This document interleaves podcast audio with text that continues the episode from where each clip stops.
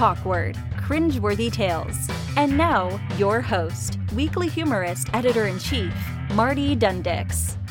Hi, and welcome to Talk Word. I'm Marty Dundix, Editor-in-Chief of Weekly Humorist Magazine, and this is Talk Word, a fun little podcast where professionally funny people come to tell awkward and cringeworthy stories. We are in the big studio today here at one ten Wall Street at the Weekly Humorist headquarters with a bunch of uh, big-time cartoonists that were in town doing their uh, their Tuesday stop-in at the uh, at the New Yorker, and they were good enough to stop by here to talk all about cartooning and art and comedy and their process. And welcome. Uh, we have Bob Eckstein. Thanks. We have Steve McGinn. Thanks. And we have Robert Leighton. Hello. How are you? Robert, I've never met you before. I, I didn't know you had met the other two guys. I have met Bob many, many, many times, and I have met Steve only on email. Yes, true. And um, But I, this is the first time I have been uh, uh, introduced. I've seen your cartoons, though. I printed out a whole bunch of stuff about you just so I'd be familiar. And uh, these are great. Oh, thanks. It's great work. You recognized any of them? Yeah, I actually have. Um, definitely the Escher one I've seen. Right. Um, that, gets, that gets around. I love Father Drinks Doesn't He. Yes, I, uh, it's probably best to describe the cartoon then, at least, because Father Drinks Doesn't He doesn't sound like much of a caption. It's uh, two birds sitting in a nest made out of those uh, umbrellas from cocktails. Like Mai Tais. Mai Tais, right? Yeah. And the baby bird is asking the mother bird, Father Drinks Doesn't He? I, I picture uh, it being like an old Daffy Duck Looney Tunes. Father drinks, doesn't he? Yeah. You took the cartoon to another level. I tried. So did you guys stop by the New Yorker? We today? did. We it's did. very nice there. It's all, you know, going into the New Yorker is nice, but, you know, can't match the swankiness of the Weekly Humorist. Uh, for an online humor magazine, you can't beat this. I mean, all the extras. Inlay, the gold and everything. Oh, yeah, so nice. The limo that picked us up. We have a terrace on the seventh floor with two hot tubs. And That's I, true. I appreciate the foot rubs we're all I'm getting I'm not allowed right to now. use it, but there is two. There are two hot tubs upstairs. Yeah, we were just there. Um, so you went in, and the process for the New Yorker is you go in is that every Tuesday they have kind of like an open open door? That's correct, right. And you go in, and there's, there's a line of just, just cartoonists in a line waiting politely. Well, to go I want in to let... Steve uh, or Robert jump in, but if you want, I'll describe it from my Whoever, point of view. Yeah, sure. It's like a long plank on the edge of a boat, and we all take our turns. And no, no, it's um, there's like a sort of a lobby where where the, all the cartoonists are sweating and meeting and greeting, and um, one by one you go in and you meet with the cartoon editor, who is Emma Allen, who's mm-hmm. very charming, very nice, and. Um, She will sit down with you, and you present the cartoons you're pitching that week. And usually you send in, like, between eight to, like, twelve different ideas, and you hope that she keeps a few of them, and she'll take those that she picks, and then she'll whittle it down to a smaller group that she's going to bring into the chief editor, David Remnick. Yeah, he's the, the head honcho. He runs everything. That's right. I'm going to pass the baton to one of these guys and let them take the story from there. Steve, was this your first time going in person? Uh, no. I went to uh, Bob Mankoff's last day. Uh, there were so many people uh, there. Yeah, there were so many people there that um, it was a very, very brief meeting. Yeah. Um, you know, he had to say goodbye to a lot of the regulars. He didn't have a lot of time. There were basically sixty cartoonists to see in the space of about two hours. There was a lot of other falderall going on because it was his last day. Yeah. With reviewers and everything else. So I've sat down with Emma Allen three times, so that's pretty much what I know. She's very nice. Yeah. I met her at the Satire and Humor Festival, where she was a uh, part of the panel discussions on their Saturday panel. And it was great, and she was really polite, and she talked to a lot of people, like one-on-one, which was intim- not intimidating, but it must have been like a wave. It was a wave of professionals and non-professionals coming yeah. at her. Yeah. And she still handled it very graciously, where she could have just run away. But you kicked off the festival, right? You were the first Oh, speaker? yeah, you. You did. We had, uh, you and Jason Chatfield did a, a we, talk word uh, yeah. in a conference room um, with a live it, audience. Yeah, we opened it with the big names. Yeah. Chatfield's great. You know, it was his birthday on Friday, and he hosted the uh, Picture This, which is a uh, stand-up comedy slash cartoonist show, live show. Where cartoonists sit at a uh, tablet in the back and they draw, live draw the stand-up comedy's routine. Really? Yeah. It's you should. It's once a month. You should come out. Well, we did that once with my class. Well, I teach at N Y U, yeah. and I took my students down there, and for them it was a wild experience because they have never been to like a comedy club. You had brought them in. Mm-hmm. They sat in the front row, and, and they, they were, were sketching. Age. They were obviously underage, I, I and was underage. Uh, they had fun. They did. The comics, but we put them right in the front, which I think maybe was a mistake because the okay. comics were just like staring at them because they were just drawling the comics, and the comics are, by a rule, just very insecure individuals. So to have somebody sitting there drawling you, I think made them so much more insecure. They were the target of everyone's opening were. monologue. Yeah, yeah. What they need to do is uh, also bring in some of the New Yorker poets and have the poets write poems about what it's like to watch cartoonists draw stand-up comedians. Yes, it has to be very meta. We need more layers to that. New Orleans Brass Band yeah. as well. So, but that was fun. That was a, that was a fun live drawing. It but was. What they do, it's very challenging what these cartoonists are able to do. It's um, it's Jason, and then it is the head graphic designer artist at Saturday Night Live and Jimmy Fallon. This guy, Brian Brickman, I believe his name is. Real nice guy, probably like early thirties, pretty young. And he does all of the design for all of the joke graphics for The Tonight Show and all the joke graphics for Saturday Night Live. So, like, he kind of runs the show. Mm. And he's one of the main cartoonists, but they have a different cartoonist for every stand-up, whether it's a person in animation or a person wherever. And they just have to be so fast. And it's like everything has to be a throwaway, so nothing's precious. Everything's like you're drawing the joke and then wipe next, wipe, and then you're changing it.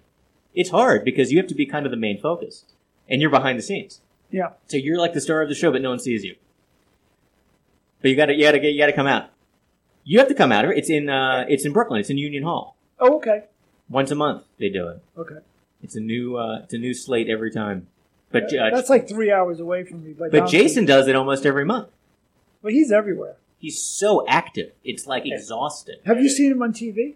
I, I've seen him on those T V commercials. He, he's he's the dandruff guy, right? White hair, yeah. Yeah. So he's also recommending bathroom remodeling secrets, and he's fantastic at it. He's so funny. I've not seen that. He's so, so if active. If you redo your bathroom, it could change your whole life. Does he go Australian or speak English or? You know, I've never even heard him do an American accent. Does he do an American accent? He's uh, Australian. On, but I think on the T V, the shampoo ad. Oh yeah. Yeah. Good, good call. I didn't even recognize him. He's he better American than Americans. So. He's so uh, he looks like such an up. And then there was a pushback on the al- albino Americans.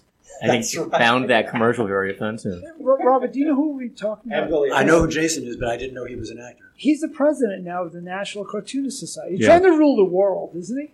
I don't know where he gets the time. And then he does um, uh, the, the the weekly cartoon strip. He's cloned. He has to be. Yeah. What is the cartoon strip? Uh, Ginger Mags. Ginger Mags. Yeah. Thank you. That's out of Australia. It's one of these kind of strips that's been going on since like the tens or the twenties. Uh-huh. It's like an old school, like Prince Valiant type of cartoon that's Kaiser been Wilhelm, yeah, this, it's been that, passed along to like three or four different generations. So is, it, is it an adventure strip as opposed to a? You know, it's strip? um, it's like a Peanuts type strip oh. where Ginger Meggs is a redheaded. I thought you said Prince Valiant before. I did. I just trying to. Th- I was trying to it's think of Peanuts, like, but with a Prince Valiant vibe. You know, more knives and swords, but same thing. Uh, it's kind of like it's this old school. So I guess it's been going on since. What would you? Um, what's another old kind of an old strip where they passed it on and on, like like a Beetle Bailey? Oh, my next door neighbor does Sally Forth. Is it? Your next door neighbor does Sally Forth? He's a guy who. No also, way. Yeah. He, really? He's a guy who wrote the book I Pee on This, that cat poem collection book. Is this also your neighbor that does the whole reef fight with you every year? No, okay. That's someone different. That. That's personal. Let's keep that over here. That was very public last time you, you put it on Facebook. Though. I try to monetize yeah. the, the feud. But um, no, this guy lives in the building next door to me. We've become friends, and we work together now. He's in my little writing group. Okay. Actually, I'm trying to steal his ideas. He's uh, really excellent. He's really into the cat community. And I'm working on a cat book. You know, That's the, right. The yeah. complete kitty cat name book.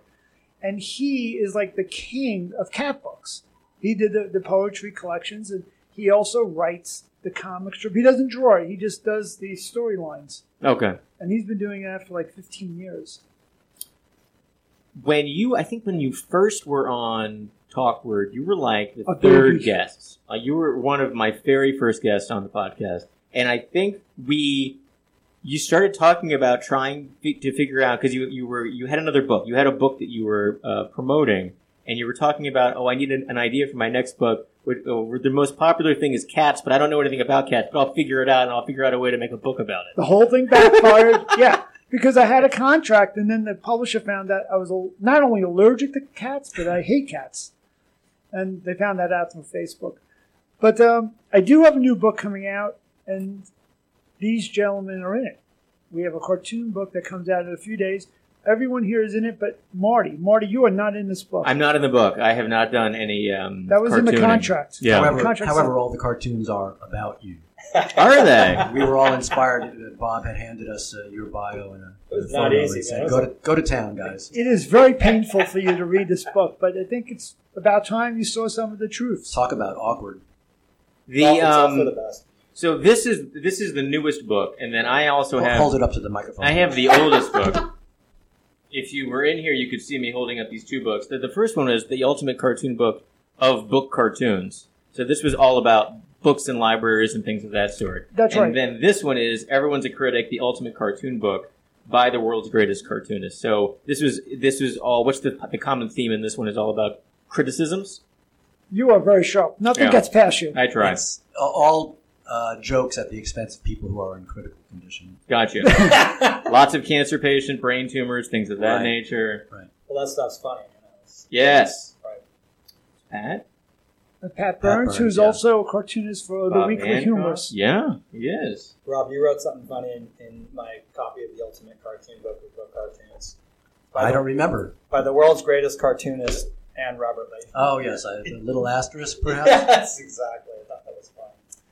Yeah, Bob's mo- uh, Robert's modest, but he's one of the stars of the book. He has almost the most amount of cartoons in it. And you started cartooning for The New Yorker in two thousand one? two thousand two. two thousand two. Yeah. And before that, you were you, you run a puzzle company about uh, making puzzles. That's right. Not only before that, but even today. Even today. Yeah. I'm a puzzle writer and a, and a cartoonist. Do you write puzzles for newspapers, books? Well, I have two partners. We have a company called Puzzability, and we have done we've done puzzles for uh, everything from the New York Times to um, Mister Robot, the uh, T V show. We did a, a book mm-hmm. uh, where there were puzzles laced throughout the book. We've done um, uh, work for the is it, U S is it, Navy. Is it some crossword puzzles?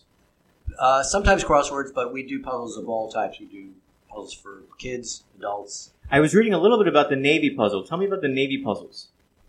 Well, the uh, the U S Navy wanted to recruit people to their cryptography department, and most people don't even know that they're, that the Navy does have a cryptography yeah. department. Do they crack codes? Is that what the cryptography department uh, does? Jimmy cracks codes, but I don't oh! care. I don't care. Uh, I don't know why I did that with a microphone in my mouth, a microphone in my face. Um, So These yes, car- cartoonists are crazy people. You all, the uh, gotta rein it in. The Navy's ad agency came to us and asked us if we could come up with some sort of a uh, code-breaking game that we could do uh, online. It's something that's called an A R G, an alternate reality game. And so what uh, what I came up with with my partners was this game called Project Archituthis, which was essentially a story that would unfold in real time uh, over the course of eighteen days about a uh, U S sub called the Archituthis that had been hijacked. And there was uh, somebody on board the sub who was sending out coded messages. And this rolled out on Facebook and Twitter, and people uh, started to solve the codes uh, in sort of a hive community. They were very difficult codes. They weren't just your typical um, cryptograms. Mm-hmm. And uh, uh, through the process of uh, word of mouth and on Facebook, they uh, the Navy was able to uh, meet and exceed its uh, recruiting for that quarter. And, uh, and are you still doing custom things for the Navy for puzzles? We did a we did one sequel hmm. uh, with them, and we haven't done anything with the Navy since then. But uh, the Project Archituthis won uh, over a dozen advertising awards that year. That's incredible. So that's what that's what I do when I'm not writing cartoons.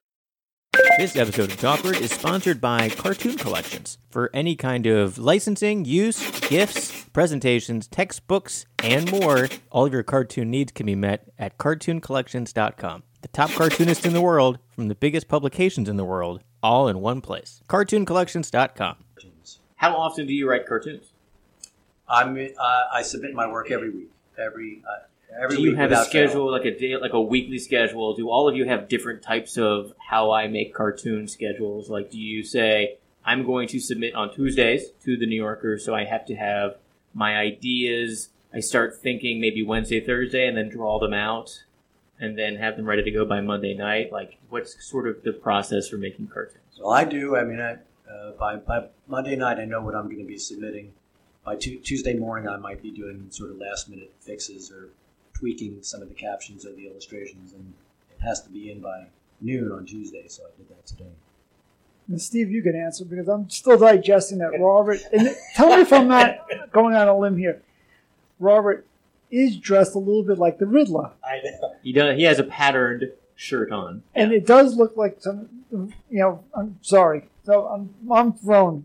Until I get my game back. Steve, you explain what you do with your badges. You should be, have you been the Riddler for Halloween before? Because that would be great.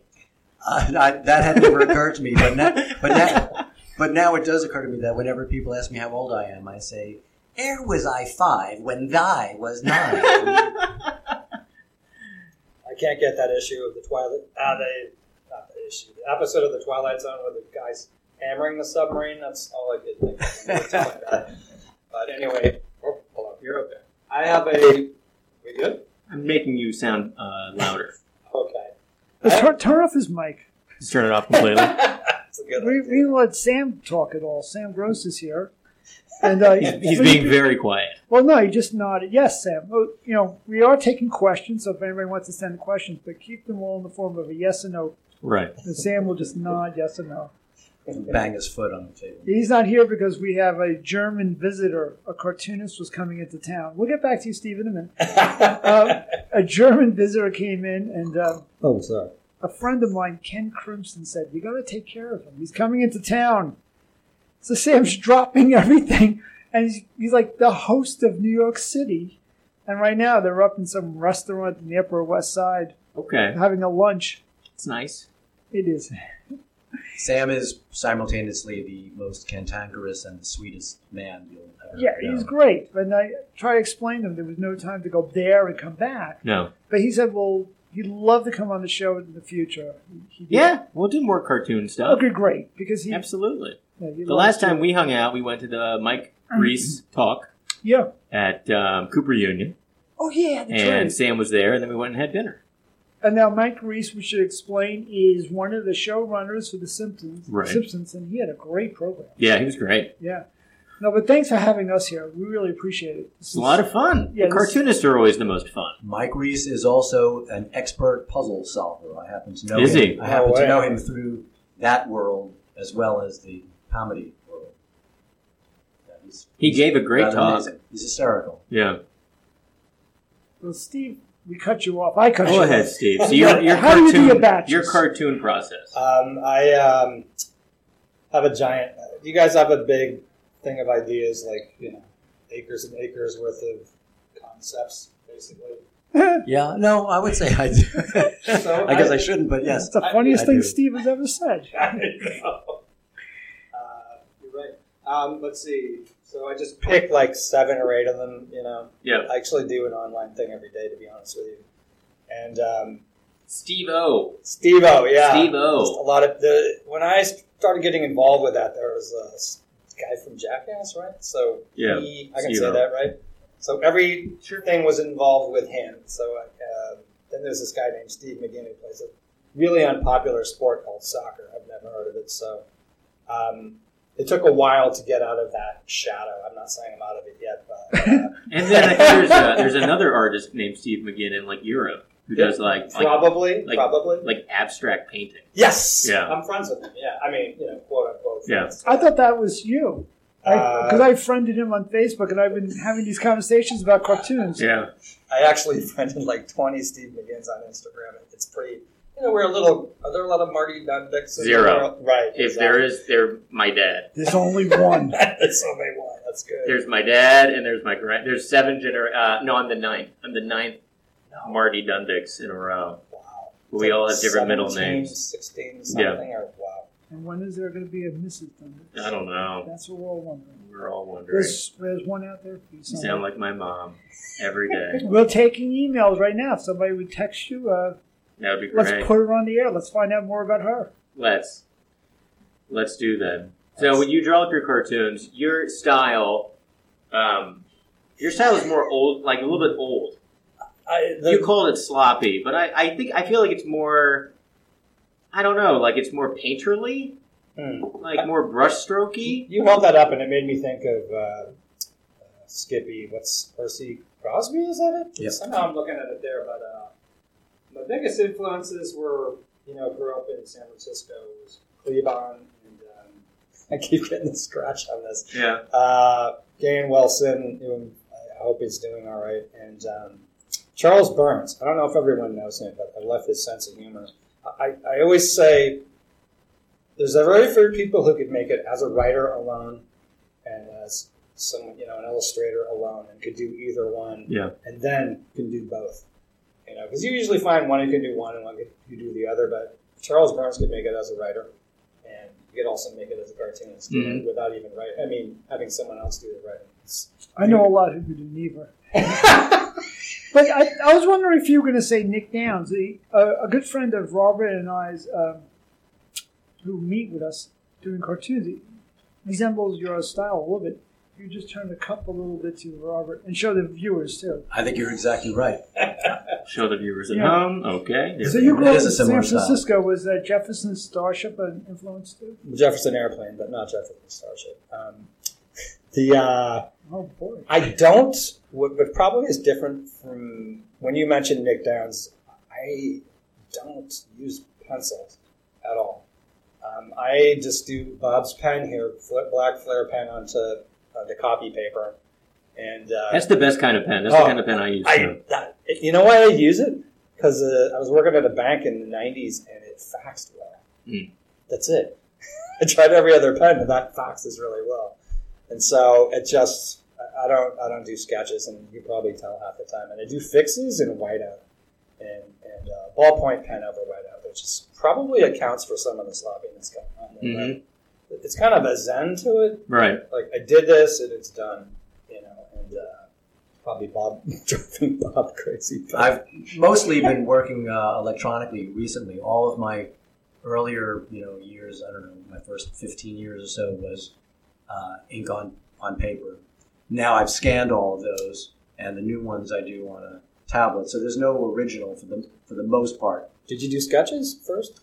Uh, work on the tablet, you know. I oh no, no, when you were doing ink, because I don't. Yes, I don't do sketches. Uh, always, uh, at least a thumbnail, just to sort of rough out where the characters. I couldn't do it. I it, I would do it and then erase it, and the whole thing just didn't work for me. Is well, it is the process going into the New Yorker so much different now because people don't have originals? They have they have like digital. It's a good question. Digital pieces. Uh, when I when like, I make people, a sale, do people show Emma like on an iPad sometimes? No, I don't think. She, uh, they, well, they print it out, right? I actually, out. You were asking us earlier if we had had all gone to the New Yorker today. I, I very rarely go in anymore. I submit my work mm-hmm. electronically, I mean, so. um, and uh, I don't know whether it makes a difference to the number of sales I have. But to answer your question about originals versus not originals, when I make a sale.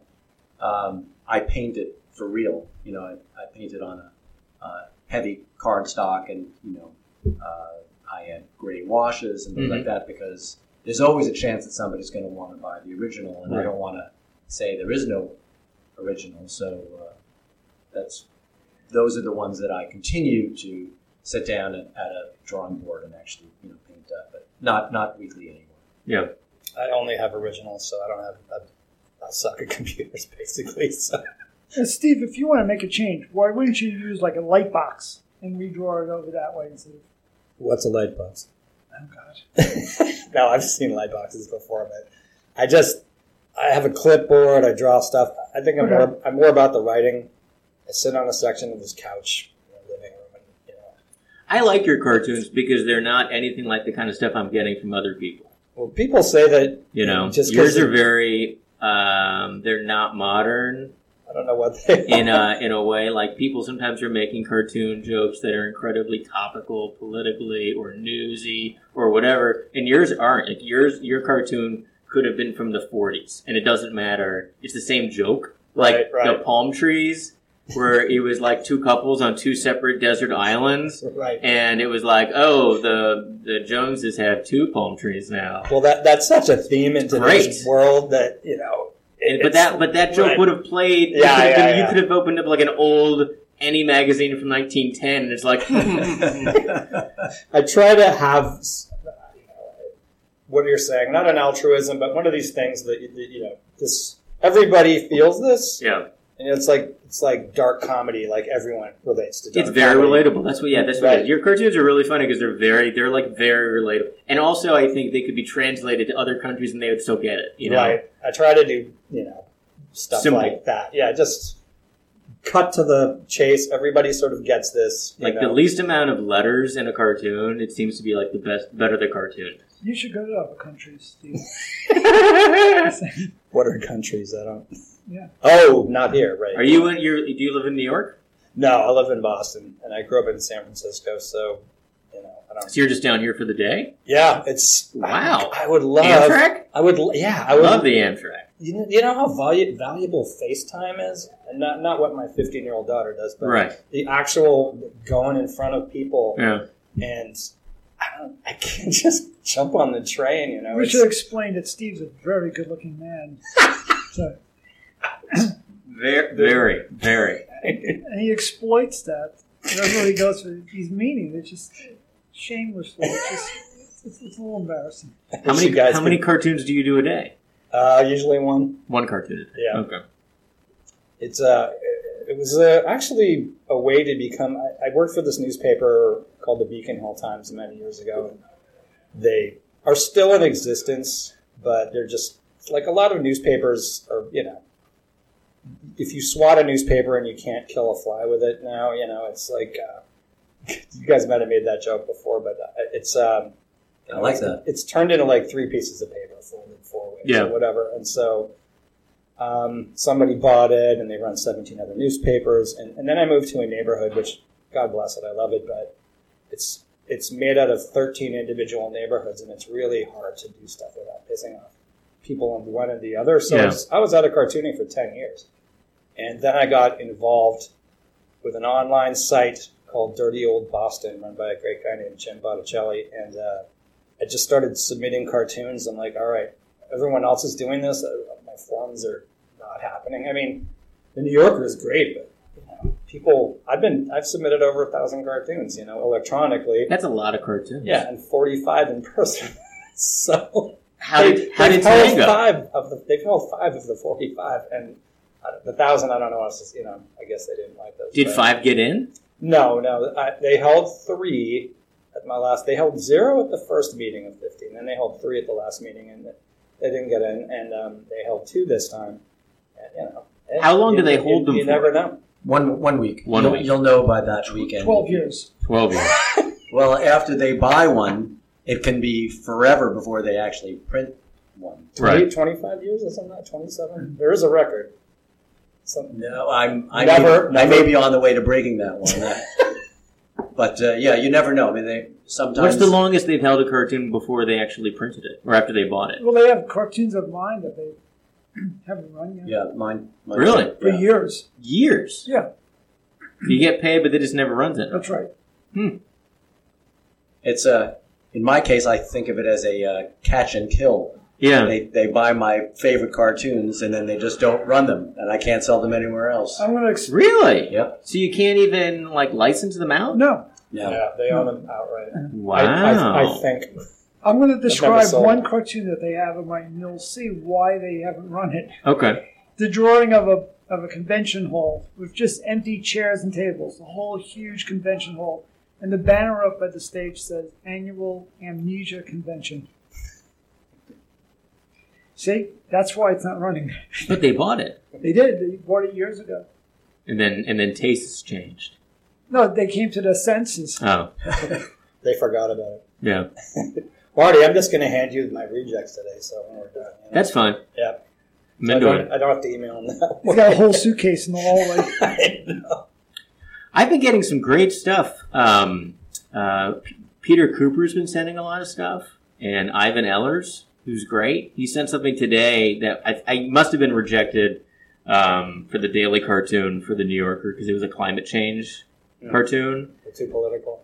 No, it was just they, they already got one. So um, she had take. I guess she already took one because um, it was Evan Leon. Leanne? Oh, yeah, yeah. He's very good. Yep. Uh, but then Ivan Ehlers, also very good, but they were two of the same, they were on the same climate strike, you know. They were both talking about Greta uh, Thron, Thronberg. Yeah. Too similar. And it was the same names. topic. The names are too similar. It was the same topic. But um, I got it. He sent it to me, and it's it's already at like a thousand?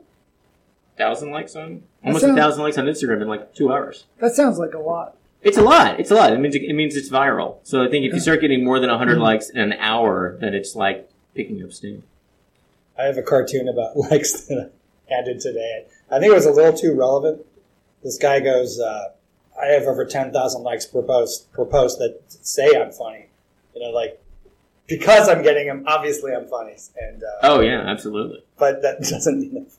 It doesn't mean they're funny. It no. just means that, that they're they're hot right now for some reason, or you, you got the right hashtag. You it's all actually, about the hashtag. You can purchase likes, by the way. You can have people set them up. You know? Yeah, but it's not real. It's, no. There's no point to Does it. Does anybody know that? I mean, you could. I don't know. You could uh, have an effect. I think it's. It's true. If you have more followers, you can like buy followers, and then people are like, "Oh, he must be popular. I should follow him," which is true.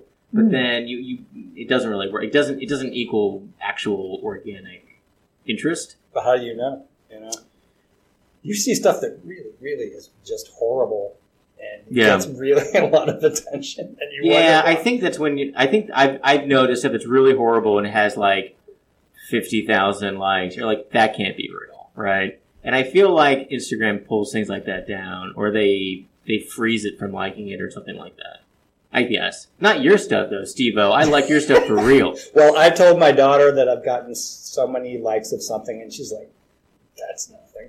You know, like, this it's niche. It's Talking okay. Banana is getting seven hundred thousand likes, you know, and I'm like, okay. It's true. It's it's just a, such a fakeable system is all. Well, you get excited. Like, I'm excited that Weekly Humorist almost has, like, five thousand followers, and I'm all excited about that. And then you see something else, and it's like, a million, and you're like, I'm nothing, I'm worthless, what am I even trying it's a, for? It's a groundhog. Yeah. It's just like, who cares? There was a time I would just hit a key on the computer and it would say Gangnam Style, no matter what.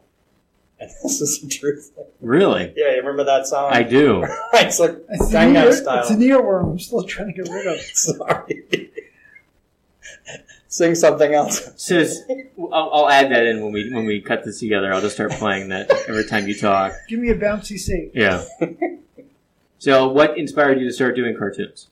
Um, I think was going back like psychiatry style. Tell me how you all how this began. I mean, how this cartoon illness started with all of you. Yeah. I'm assuming that you guys all used to draw in your what's supposed to be your schoolwork. I mean, I know I did. In in my experience.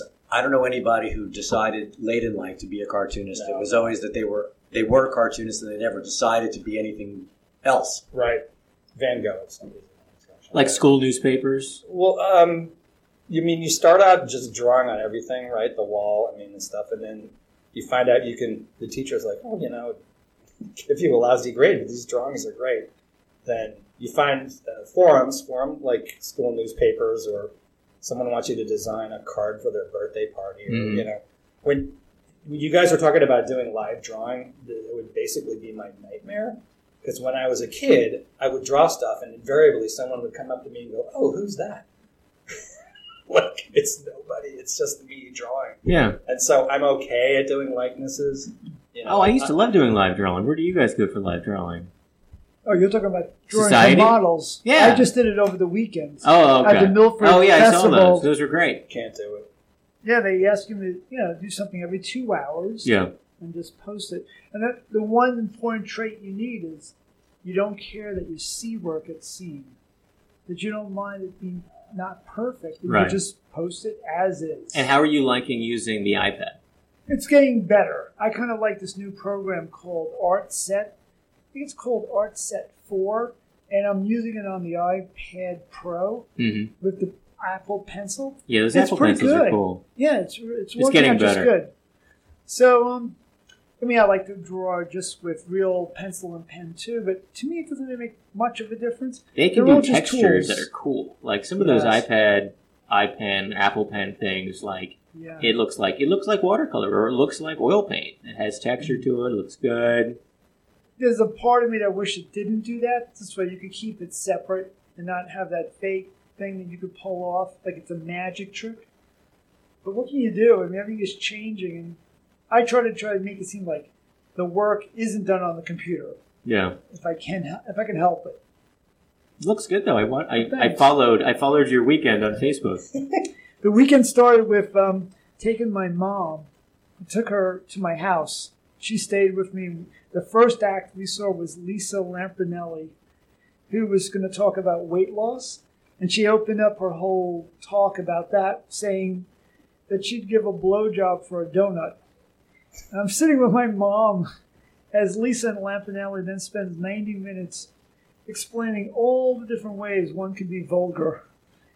And, you know, it's, people laughed and stuff, and this is Talkward, so we're yeah. discussing the story. But absolutely. But being there with my mom, and the, the whole time we just joke after joke about just... you know, bodily functions and stuff. Lisa Lampanelli. Oh, boy.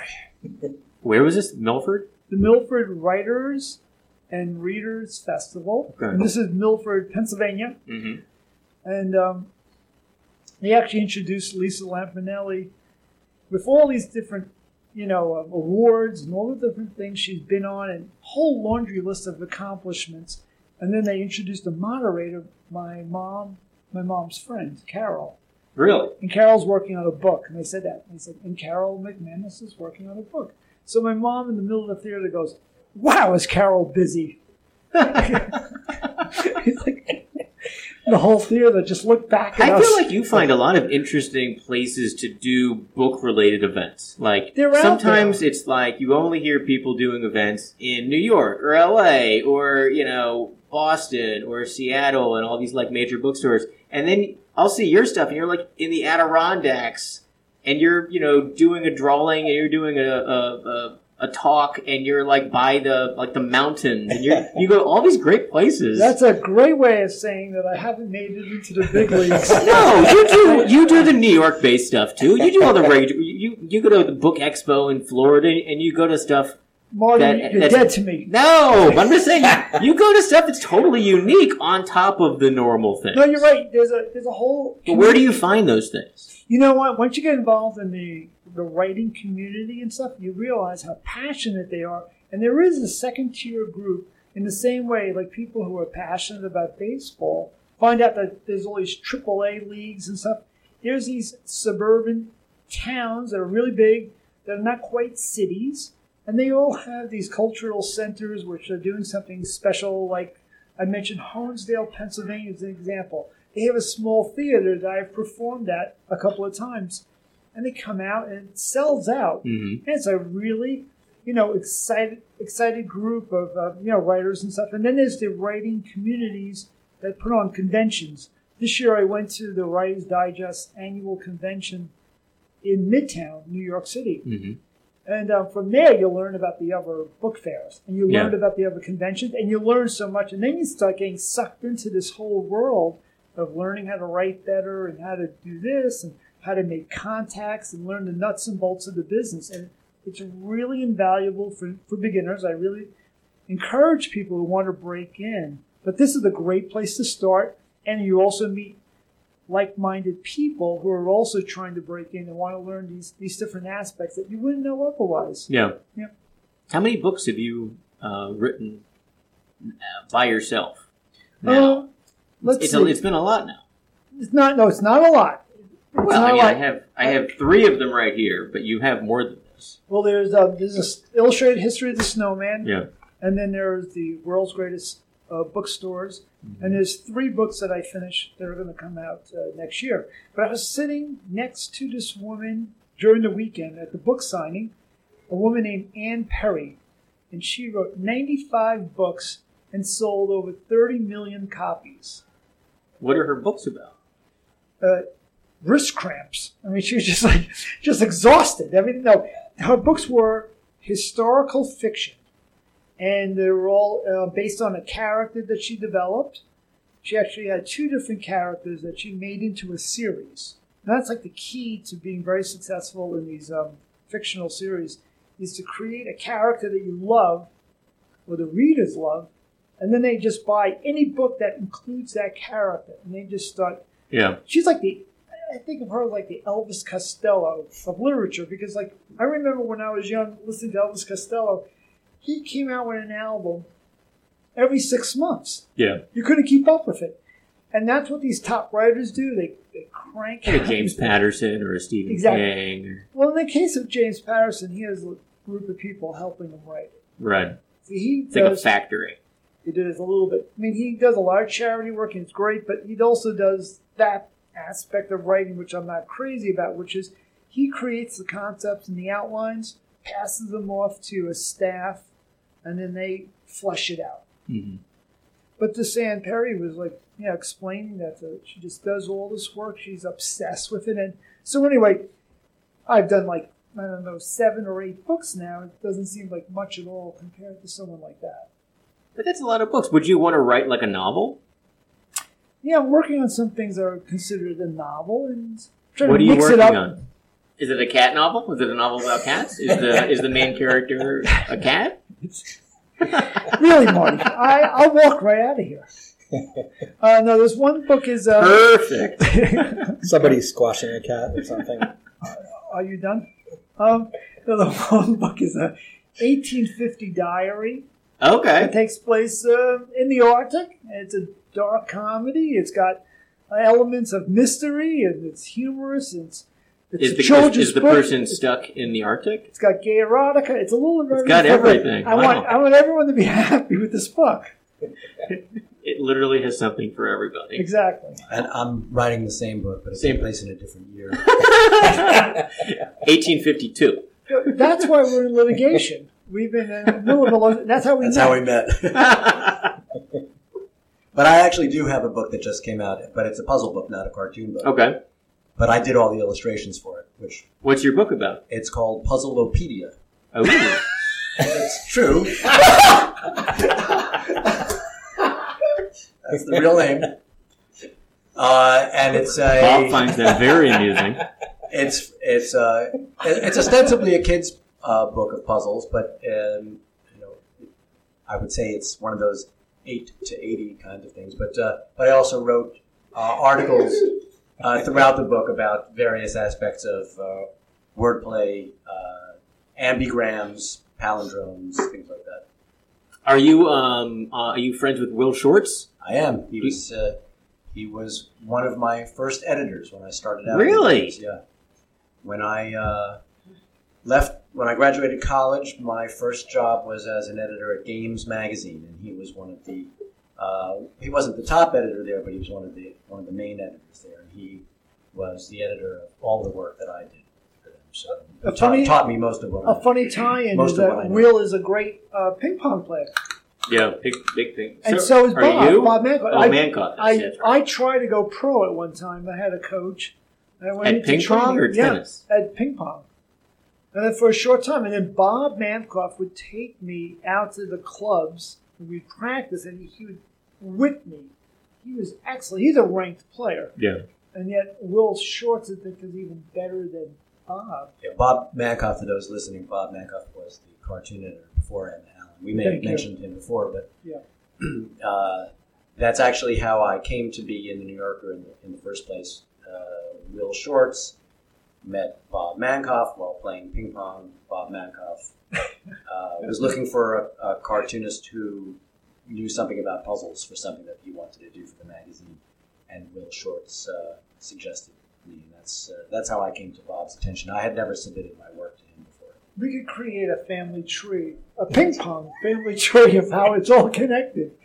And now Will Shortz actually has one of the most uh, beautiful modern ping pong complexes up on the Hudson River. It's considered like the premier place to play. Yeah, and he plays like internationally, like in all kinds of tournaments. And I, I think I saw something on maybe sixty minutes covering him, all about his. Yeah, that's right. Yeah, it's fascinating. The puzzle. I listened to I listened to him on um, on the weekend edition on N P R. They do the, the puzzles, the Puzzle Master, right. And uh, it's fun. It's the, those are. I mean, do you listen to that kind of stuff on N P R? And like, can you solve them immediately because you're a puzzle master? Not necessarily immediately, but you know, with my partners, we deal with that kind of stuff all the time. So yeah, yeah I've, I've written a lot of things like that, and uh, yeah, I, I would say generally I could probably solve them. Have you done anything? Have not. you done any sort of game shows before? Uh, Would you want to be a contestant on a game show? I was once on a game show, but not uh, not a Q and A kind of a thing. Like you were Jeopardy. On a game show. Uh, was and it? You had never heard of all that. It was it To Tell the Truth. I was, yeah. No way. Do you know what To Tell the Truth is? Sure. Oh yeah. It seems like. Uh, and then what? Is so that's long. A game where someone has to pretend to be you. That's right. And then you have to be you. And then someone has to say, you're lying, you're lying, or you're lying. Well, actually, the phrase that came from the show, which maybe still people hear about now, but don't know where it comes from, is, will the real Joe Schmo yeah. please stand up? I actually heard that referenced on a commercial just recently, and I wondered, who were they going for? Because, you know, you mentioned To Tell the Truth now, and it's like, you might as well say you had done a walk-on on Amos and Andy or something. Right. It's so long ago. Well, you don't hear that expression, to tell the truth, so much on the Fox News or anything like that. uh, yeah, yeah, so now I, it's uh, who tells the truth. Exactly. Oh, that was fast, man. So, yes, I was a, you know, if you want to say I was a contestant on To Tell the Truth, but uh, the idea was that I was myself, and there were two guys pretending to be me, not pretending to be me in terms of what I look like, but, you know, right. Uh, they, the announcer sort of describes somebody and says, one of these three guys is that guy. And, and nobody, they, nobody, nobody guessed it was me. The other guys were very convincing playing they, you. They were more convincing than I was. Was that, did you get annoyed by that? Oh, no. That was the, okay. that's, that's the goal. And then, so then you won. We won. And, uh, what do you win to, on the well, game show? I'm glad you asked me that because Like a, can- to, like give a box an, of rice-a-roni? To give you an idea of the, the budget for this show, um, if all three, if if, if the three, um, pan- the four panelists uh, all fail to guess who the real person is, that's the grand prize. That means that the three, can, you know, me and the two guys who are pretending to me get to split five hundred dollars. Now, let me ask you something. If you were a producer of a show and you knew that the grand prize had to be split three ways, would you come up with five hundred dollars? You can't even... You also get a ceramic elephant, though. So, uh, you know. uh, Sarah Coventry jewelry and a year's supply of Tic Tacs. Is that is that true? Because uh, that was the sponsor? I've I always wondered why your breath was so fresh. I, I couldn't have made that up. I also. How much is a year's supply of Tic Tacs? How many one, Tic Tacs is that? It's one of those. Uh, it's one of those. Um, one Tic Tac a day from Costco. It's one of those things that they would have uh, at the counter at the drugstore. You know, yeah. The entire display with all the different Tic Tacs on a rotating uh, display. So that's, that's one of those that we got. Yeah. Nice. So I, I had those. Gave them out. To, gave them out at school. And how did you get into a game show like oh, that? Oh, and by the way, I tossed the Sarah Coventry jewelry out the window on the way home from the taping. That's true. Was this in New York City? Why, was this why, in New York City? Why yeah. did you get so angry? Well, it wasn't anything that I was going to wear, so I, I literally rolled down the window and tossed it Just out. Threw it in so you can't take the cash equivalent to any of these prizes? I hope they're not listening. No. Sarah, Sarah herself is... is listening to, to our broadcast. Because I always wanted to go, I could, you know, if I was ever in California, I wanted to go on, like, Let's Make a Deal or something. Because that's still on. Yeah. And you have to audition for that stuff, yeah. Do you? Uh, yes. You have to wear, like, a silly costume, and then uh, Wayne Brady will pick you? It's, uh, you just you just can't wander on. It's, you know, it's, you have to pass and do all this. You know. This sounds like like someone who's been rejected from a game show. Sam made a ham sandwich costume that never passed mustard. I got up really early in nineteen eighty-six in Jersey City, and my sister had a god-awful apartment to see if I could see Letterman. Yeah. And I had gotten a ticket the night before, and I got ticket number thirteen to wait in line. And so I got there. It was dark. I took the PATH train, got off, and took the subway to Rockefeller Center. And the person goes, one through ten. I mean, this was at five o'clock taping or whatever it yeah. was. And then the guy goes, eleven. And that was it. Wow. Just two away from getting in the audience. So uh, I used to work there. You did? Yeah, I used to work in the audience department. Not in eighty-six, though. No, not in eighty-six. I worked for uh, Late Show. Oh, okay. Which Late? Uh, Leno, or was that Letterman? It was Letterman. Oh, okay. Sullivan Theater. Yeah. I worked. That was my first job. I worked. I went to Syracuse for illustration, and then I came to New York, and I got a job doing... I was doing the weekly political illustrations at the New York Press. And I, my part-time job was working in the audience department at Letterman. Nice. And I got that job because I was waiting across the street from Mad Magazine for a meeting with Sam Viviano. And I was sitting there. Uh, I had just dropped off my portfolio, and I was killing time. And it was across the street from Mad was Ed Sullivan Theater. And I was just sitting on a fire hydrant. And they were like, "You want to go see Letterman?" And I was like, "I can't. I have a meeting at Mad Magazine." "What is this job you're doing?" And they're like, "Oh, I work in the audience department." And I'm like, "Oh, I need a job like that." And then they, I got a job like that. She went to Syracuse, and she was like, "Oh, oh, give me your, give me your number." And that was it. I worked there for like four years. Wow. And then I got a job at National Lampoon. And then you did stuff for National Lampoon. Yeah, I did. How did you know that? Because I looked on Wikipedia, and it oh, said so. Okay. There's this thing called the internet. I cheated. That's also how I found out you were on a game show. My crack research team. There's a drummer who lives on our street, and it turns out he played with Suzanne Summers once. Really? Actually, she, he toured with her band, and so... There's lots of information about you yes, on the internet, on the Robert. internet. It's funny, yeah. Mm-hmm. Oh, yeah. I just don't talk about that too much. Um, but, uh, yeah. Did you know Suzanne Summers had a traveling orchestra? Yeah. Because Bob Eckstein also did cartoons for National Lampoon in the nineties. Yeah. You guys all you guys are all working together for years and years. I just want to publicly apologize to Robert for laughing at the title of his new book. Yeah, you definitely did. You really cracked up with that. What is the name of the book again? Pediasure, right? Yeah, Puzzle-lopedia. That's, that's more than you laugh at my cartoons. Yeah. Say it ten times fast. That title is a winner. People go out and pre-order this.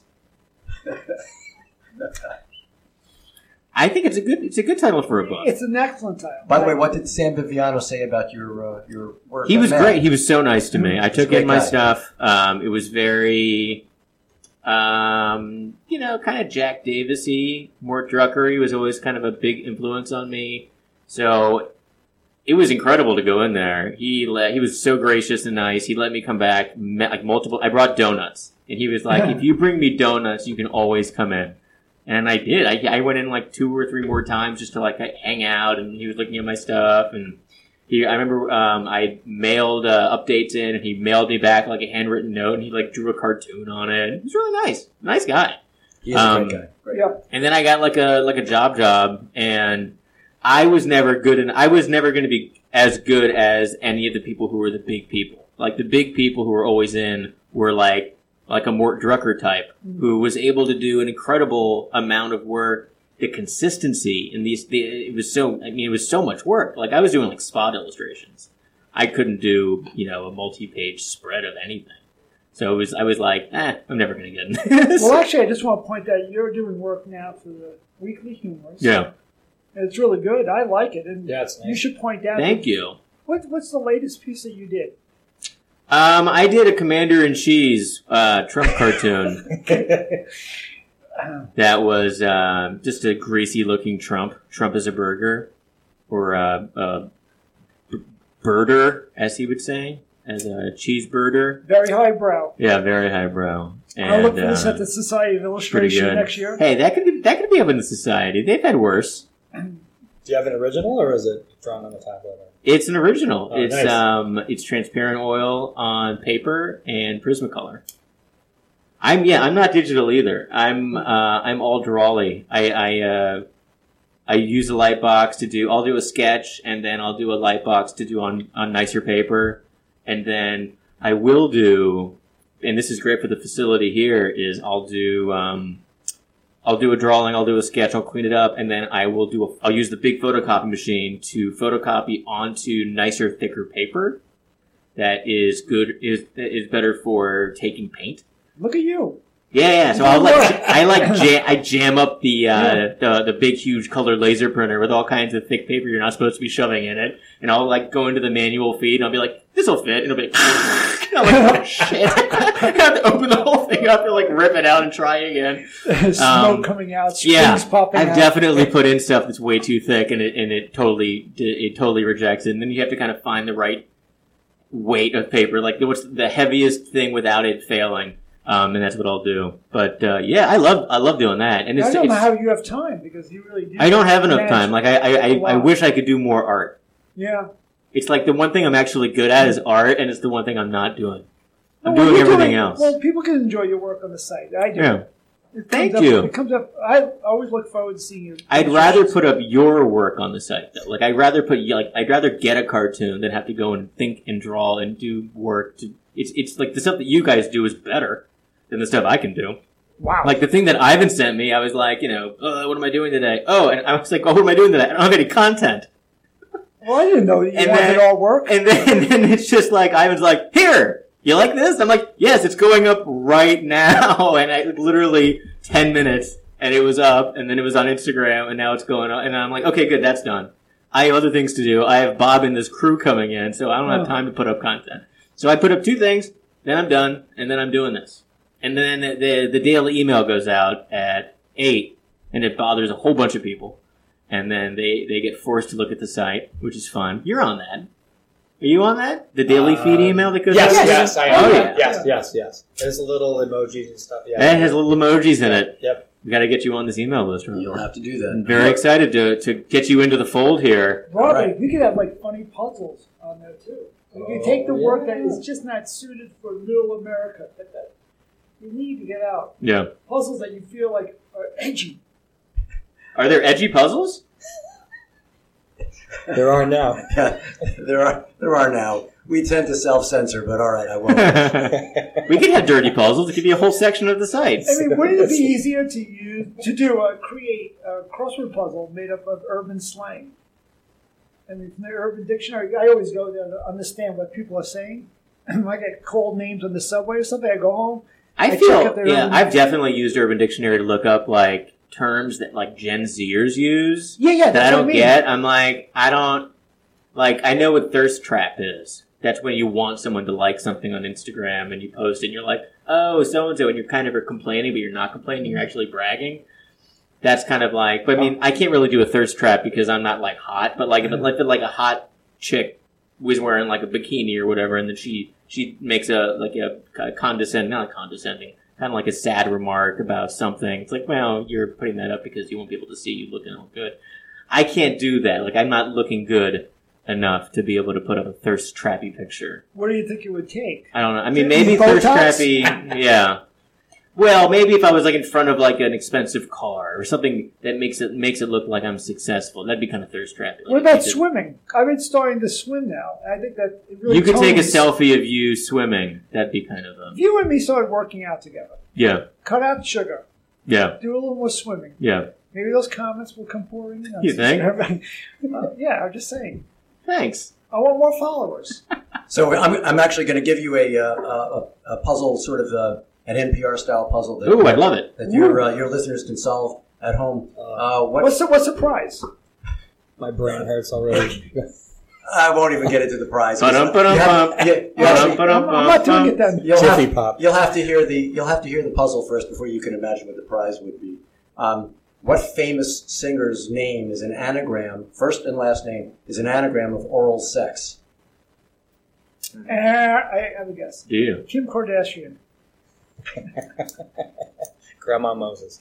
I have no idea. I, I don't think you guys know what an anagram is. Well, it would help if you explained. Uh, it's the same letters rearranged. It's so it has sex. to have. It has to have. Oh, oh, oh, oh, oh, okay. Um, That's Kim some, Kardashian. Some form of oral sex, or just no, no, no, no not letters. It has oh, to okay. have an Those X letters. in it. It nice. has to have. Yeah, yeah. So Rex something, Lex something. It has to have an X. No. In it. Uh, rock rock musician. a rock musician. Oh, and and I actually believe that this is how he invented this name for himself. Engelbert Humperdinck. No. For real, I think. Oh, I think this oh. is what he, I think. He, I think he actually. You're talking about the the great William B. Idle, Billy Idol. Rax? No, Lax? No. I don't know. Do you know there's a band or a player? There used a, to be a, a musician. The musician himself. Oh, there uh-huh. used to be a little device where you could plug in the, the letters. Yes, that's and true. And you could figure it out. Because I, would, I found is. that out because I was uh, once a Scrabble tournament player. And I used to play in the circuit. And then I finally lost in this tournament with this guy who kept on looking down in his lap. And he was typing in the letters from his tile holder. And he was able to configure what was the best word in his tiles. And he was cheating. Do we know yet? Have we figured it out? I'm, I'm writing a hint. All right, what's the hint? What's the hint? Axl Rose. That's right. Axl Rose. Very good. There's Steve no McGinn. way. There is no way that guy was bright enough to do pull that off. That is now who pointed this out to you? I noticed it myself at oh, the time. God. Spy magazine used to have a little column where they would um, they would take celebrity names and do anagrams of them, and they usually just turned out to be, you know, sort of vaguely related yeah. to the to the person's name. And I happened to notice that. Did you work for Spy? I did do a little bit of work for them. Yeah, I did a lot of but work not, for not, them, but not not cartoons. I don't think they ever printed my cartoons. I did a lot of work with them, and I did the piece with the checks that went out to Trump. Oh, you did? Oh, that's that's fantastic. That was that's one of the most memorable pieces ever. And I also did some of the charts. I did. Great. I did. Wow. I did lowbrow, highbrow. Fantastic. Thank you, Robert. I got a freaky one. I was on my way to the World Trade Center. Is it Chambers Street? I don't know. But a guy had a denim shirt that just said G N R on it, and I was like, you know, Guns N' Roses. And I hadn't seen one of those in a long time, so now. Axl Rose. Yeah, it all it makes all, sense. It all pulls together. If you it see that guy again, you'll have something to talk with him about. Seriously. I'm almost tempted to say we should end it on that note. But end, that's ended really, on oral sex. Yeah, but that was really not. I don't think that was such a great coincidence. Yeah, as coincidences go. It's great. So you guys are in this new book. Uh, the new book is out now. It's coming out in a few days. Everyone's a Critic. Uh, we ask people to leave a review, and in the spirit of the book, show no mercy. Just trash it. Everyone's a Critic, The Ultimate Cartoon Book by the World's Greatest Cartoonists. Yeah. And this is out from, who's your publisher on this? Princeton Architectural Press. They're really super because they really put out a very nice quality. This is a nice book. When I first tried to get Robert into the book, he had a couple of questions. He was, he was the toughest person to get into the book, with the exception of Matt Diffee, who disappeared for a while. Yeah. And he is in this book. But the first time around, I couldn't reach him. But Robert was one person who gave me a little bit of resistance. He said, well, I'd like to know more about the book, the book and the production. And I want to make sure it's going to be a quality thing. It is, actually. Oh, my God. And then I was so excited yeah. when I convinced Robert that I, I think it's going to be a very well-made book. And I showed him some of the other cartoonists who were going to be involved in some of their cartoons. And then he was really on board. And now he's definitely one of the superstars of the book. It's a great format. The book is a great size, nice binding, yeah, hardcover. Big. That's a big Steve McGinn. One, car- one cartoon per page, which I ah. love. I love. It's good. Here comes this page. And I got an email from the publisher. He said, we never hear from the president. The C E O sure. never writes us. But we have to share with you that we got an email from him this morning, and he really thought that the book is very funny. He loves it. And um, the book is doing well. They told me that they it's not like a book that's losing money or anything, but it's doing well. It's beautiful. And they're really excited about doing another book. So we're actually already talking about a third book after this. So this is in the New Yorker. That's right. This, I'm going to describe it. The game show set, and the uh, game show is called... And that's, and that's why, why I'm still single. Well, that's a little bit mean. I love this one, Tom and his mom. It is worth pointing out, Bob, by the way, that uh, some of the cartoons have been in the New Yorker and, and other places, and many of them have never appeared anywhere. And I think people want to see both. People want to see cartoons they're familiar with and see their favorites and classics from some of their favorite cartoonists, but then we offer half of the cartoons that they definitely haven't seen before, and I could see new cartoons from their favorite cartoonists too. I think doing one or the other is not quite right. It's a good, you know, good mix. It's just amazing that you can find so many cartoons that are of such high quality that fit in the narrow focus that you were looking for. Like, you're looking for critical cartoons, right? So it has yeah. to be cartoons that are critical right. in and some there, way. There's one hundred thirty-two cartoons, and we picked that out of maybe twenty-five hundred. So the percentage of cartoons I needed... How did you start gathering cartoons? Like, well, I made a list of my favorite cartoonists. Yeah. And basically people who I'm friends with. People like Sam Gross and Mick Stevens. And I invited Roz Chaz and Bob Mankoff. And they all just went to the files? And they all kept on telling me, please invite Steve. Because, you know, they would not be in the book unless Steve was in the book. And I had no choice. I had to talk to the publisher. How many cartoons do you have in the book? The one. Uh, one, one, yeah. One cartoon. Oh, I had to think about it, yeah. yeah. One, one. Yeah. I happened upon your one cartoon. That was great. Yeah, I know. Yeah. Oh, and then we're still talking, the publisher and I still talk about whether we have to put Steve in the next one. It's something that uh, we are, we plan to settle up. We're going to try to work things out. And negotiations. Um, yeah. yeah. But um, so you, you only have, have to draw like one cartoon a year at this rate. It's, it's, it has to be the cartoon. Well, it's like Thelonious Monk hitting one. Yeah, you have to have yeah. one hit a year. Now, he submitted the cartoon for the next book. It's the same exact cartoon. It does work, actually. And it still works. It, it works yeah. on another level. What's the cartoon topic for the next book? The next, the next book is going to be um, Love, Marriage, and Divorce. Oh, that does work. It works. Just keep on using it. Right. And the it palm, does. And the palm tree one for Weekly Humorist works? Yeah. I do have and a lot of material. The, the next, you do. The you, next, have a lot of, you have a lot of marriage stuff. The next yeah, topic right. after this. How's the marriage? Be... Uh, that's fine. Okay, good. This one or the one before? Yeah, I don't yeah. know. This one's great. So. Steve has been married so five times. Me. Five times? How many times? Uh, yeah. So nice weather. No, we're not making judgments. I can't get married no, once. Twice, twice. You've been married twice. Okay. okay. twenty-four and thirty-seven, so uh, yeah. Robert, how many times were you married? One. Oh, I, don't even, I don't even have a joke about it. One. Do you think like, that's... It's given me enough material, believe me. Does it... Do you think that's because of the way you dressed? It's the Riddler. I'm just saying it takes a special woman to... Is it because that. You're a supervillain? I mean, that's not the lifestyle for everyone. No. But you married your supervillain, your arch nemesis. In college, I had, like yeah. like all of us, I mean, right. we all could think of that one person that we butted heads with and we were enemies with, and I had one in college when I went to art school. All, all our friends, both our friends, knew that we were enemies, too. I mean, this is something that was a known fact on campus, that this was an enemy. And then twelve years later, I ran into my enemy again. We were sitting next to each other in a funeral. And we kind of, we were nice, we were cordial. We said hello to each other awkwardly. And I kind of thought the same thing she was thinking was, uh, this might as well happen. And we eloped to Iceland. Might as well. What a romantic sentiment. Yeah.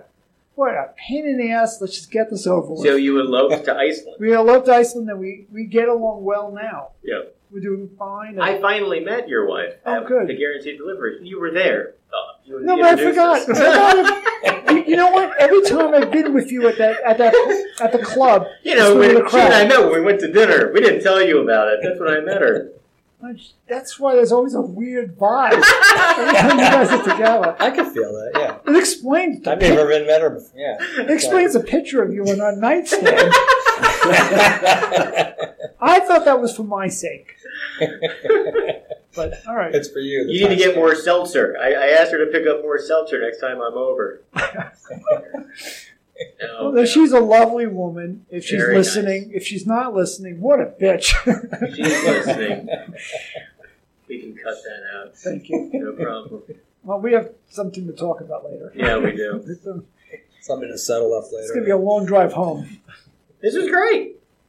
So you have cartoons now circling your head at being Tuesday, and you went in and you submitted. So now you sold the cartoons you had from last week. You don't sell them; you just they hold. Yeah, they so, hold. Yeah. So now, now, now it begins the next cycle of thinking of jokes. Right. Oh, so that's never ending. I so mean, what's happening now? Like, what are the jokes you guys already have today? that are that are going to get drawn? Like, what are you playing with right now in your head? Well, Steve's working on that bit with the Guns N' Roses sweatshirt, which I think is killer. That's, you know, something, the end of the world is, you know, it's, it, there's a puzzle in, in that somehow, you know. I actually did, did do a cartoon this week with one of those end of the world. Actually, I didn't submit it, but I was still working on it. It was, um, it was uh, one of those guys who holds the, the, the end of the world is, is coming. Yeah. The um, end is near. Right? The, end is, the end is near. Yeah. Uh, and he's on a psychiatrist's couch, and his his sign, which is laying nearby, says, "The end of the world will happen in, in a few years." And the psychiatrist is saying, uh, "Well, I see we're making some progress." Now, th- let me tell you something. I'm still working on the cartoon, but that's the it's it's in a formative stage. The split second you finish the punchline, you're apologizing. Yes.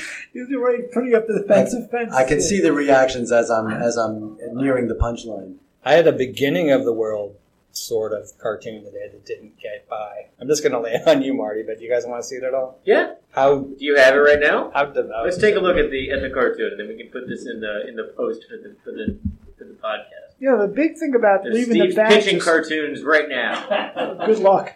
I, the big thing about doing the batches is that the big day is Friday, when you learn if you sold a cartoon or if you got all your cartoons rejected.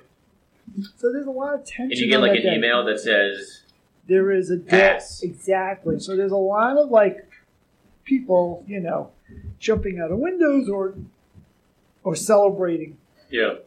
And it is a big deal. Robert, how do you feel about Fridays when you learn whether or not, you know, your batch succeeded that week? Most weeks, Friday just comes and goes, and I don't think about it until Saturday where I go, oh, I didn't hear anything. I think part of what happens is, I mean, I, I, I never miss a week. I, I, I submit every single week. And so no particular batch, no particular cartoon is so precious to me that I'm yeah. counting on it for being, you know, for being a sale. Well, used to be that way. But well, when anymore. You and me first met years ago, you told me that. You said, I don't, I don't miss a week. I said, you said it was one time you had a, a family crisis that you missed a week, and that was it. And that stuck with me, and that changed the way I approached the way I work, because before then I thought, well, I should submit every so often and stuff. But you demonstrated that conviction and that dedication to it, and that kind of kicked me into gear a little bit, took it up a notch. You and Chris Wyatt. Chris Wyatt's a, a friend of ours, too, who also has a very great uh, work ethic. It's really admirable. Yeah, just you just have to keep going, keep pushing through, and be thinking about next week before you even get the rejection this week, so that it doesn't it doesn't get you down. Yeah. I just and, can't believe you guys come up with so many jokes every week. Like so many jokes, yeah. so many like concept, like it, art concepts. It isn't easy. In. I get batches sent to me all the time, and there's some people who are really good at it, and I can see this genius in it. But most of the people don't come up with a strong idea, and they, they don't. I mean, you're right. It is very hard, and Robert sees a lot of work too. As we work together with other people, and it isn't that easy.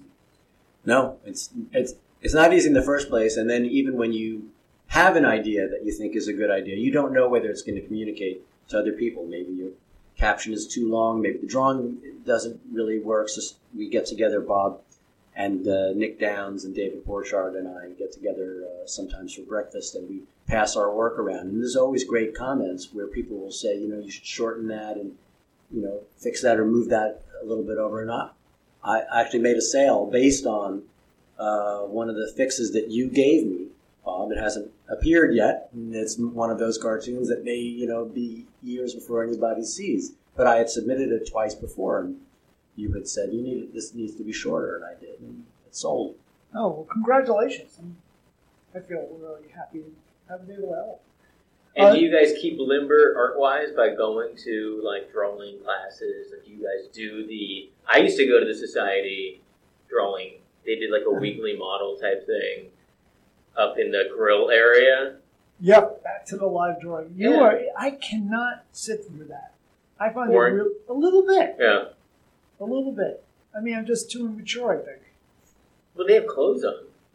Oh, Well, well that's not good. Sometimes they have clothes. I think no. I think Tuesdays it was clothed, and like Thursdays it was new. No, it's just more about working on spec. Yeah. It's the idea of drawing, just to, you know, like to loosen up my um, my skills or whatever. I, I just want to get on with whatever I have to do, and my to-do list already is really long. So yeah.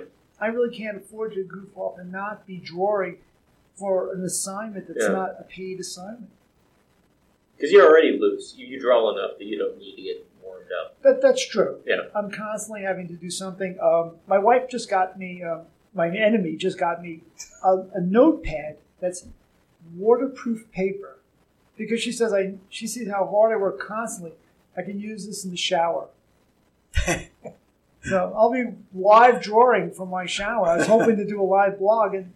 You know, well, I think Chatfield does his he does his art stuff in the bathtub. In the bathtub, and his wife brings him um, booze. Yeah, Scotch. Yeah. yeah, he's got a whole other thing. He's he's an Aussie. I, I've spoken to him about it. He has a whole waterproof thing. Like, what's the guy? Um, uh, Man from Atlantis.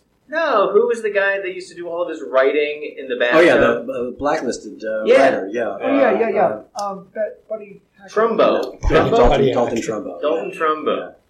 Yeah, yeah. no. If, if I if I set myself up in the bathtub, my wife would not bring me booze. She would bring me tile cleaner. And I mean, I, doesn't he get all pruny? Like, I, I, I can't stay in the bathtub. Though. He's always in the bathroom. Yeah. He does remodeling. he's, he's an advocate for remodeling. You know, remodeling secrets is something I'm going to work on tonight. All right. I'm going to send you a. I'm going to pitch you an idea for remodeling your bathroom. Oh, are you going to show us the cartoon? Uh, it's a little, you know, rough. I just want to let you know, but he said "end of the world," so there were some improvements potentially, but the, con- the concept is there. You know, just it's offensive in like three or four different ways. I don't know.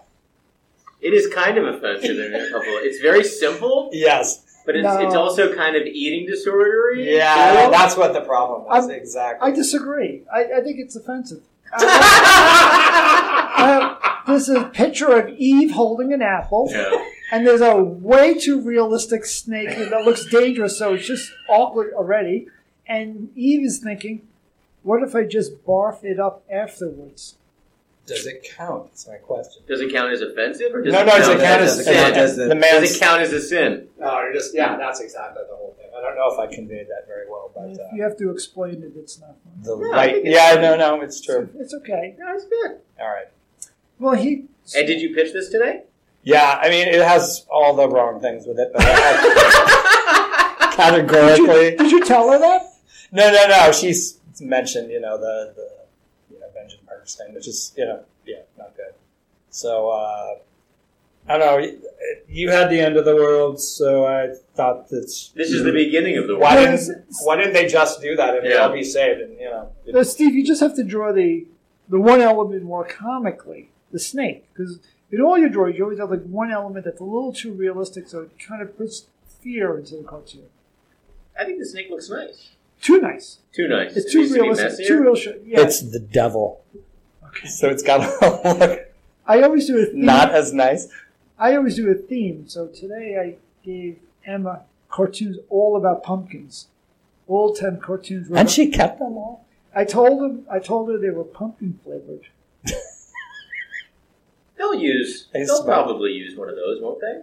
Well, the answer, people the, like seasonal. Well, the, the thing is, she told me that they just ran a cartoon about pumpkin spice. So she said it would be. She goes, I really can't run another pumpkin. I go, yes, you can. You can, you run them all every week. Yeah. And then she said, well, I like them. I like the cartoons, and she held them. But we'll see what happens. I mean, the thing is, it's odds are, you know, you're not going to make a sale. I mean, the chances of anyone making a sale, except for Raj Chaz, is. Less than fifty percent, wouldn't you say? I'm less than Robert. fifty percent, way less than much lower than that. Yeah. Much less than that.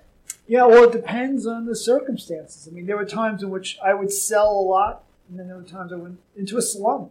Well, it seems like some people will be on a hot streak, too, where you'll see someone who keeps on getting in over and over and over again. Who was it that was...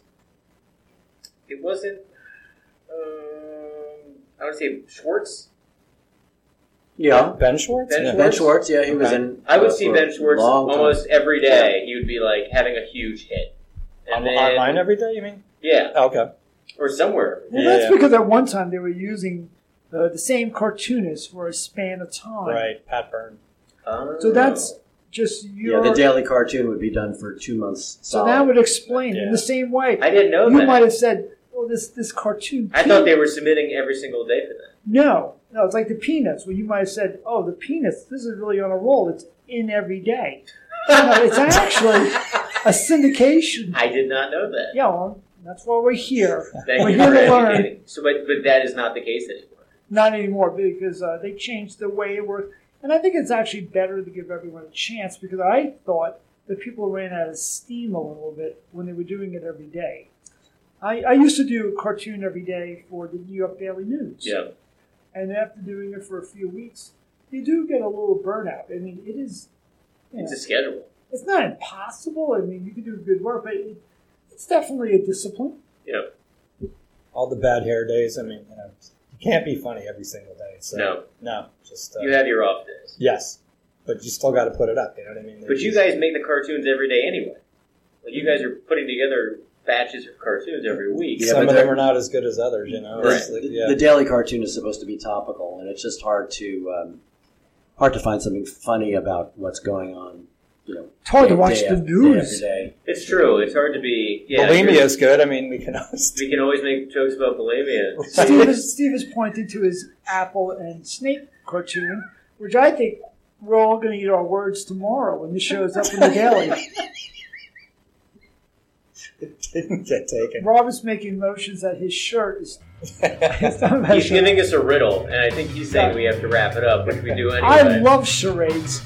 I love charades, too. We should all get together. Okay, so the books that we have in the stack here, but the book that's most recent is Everyone's a Critic, The Ultimate Cartoon Book, which is a great collection of new cartoons, um, and it's been edited by Bob Eckstein, and it has all of you in it, and you should buy it, and I have this copy that you guys are going to sign before you leave.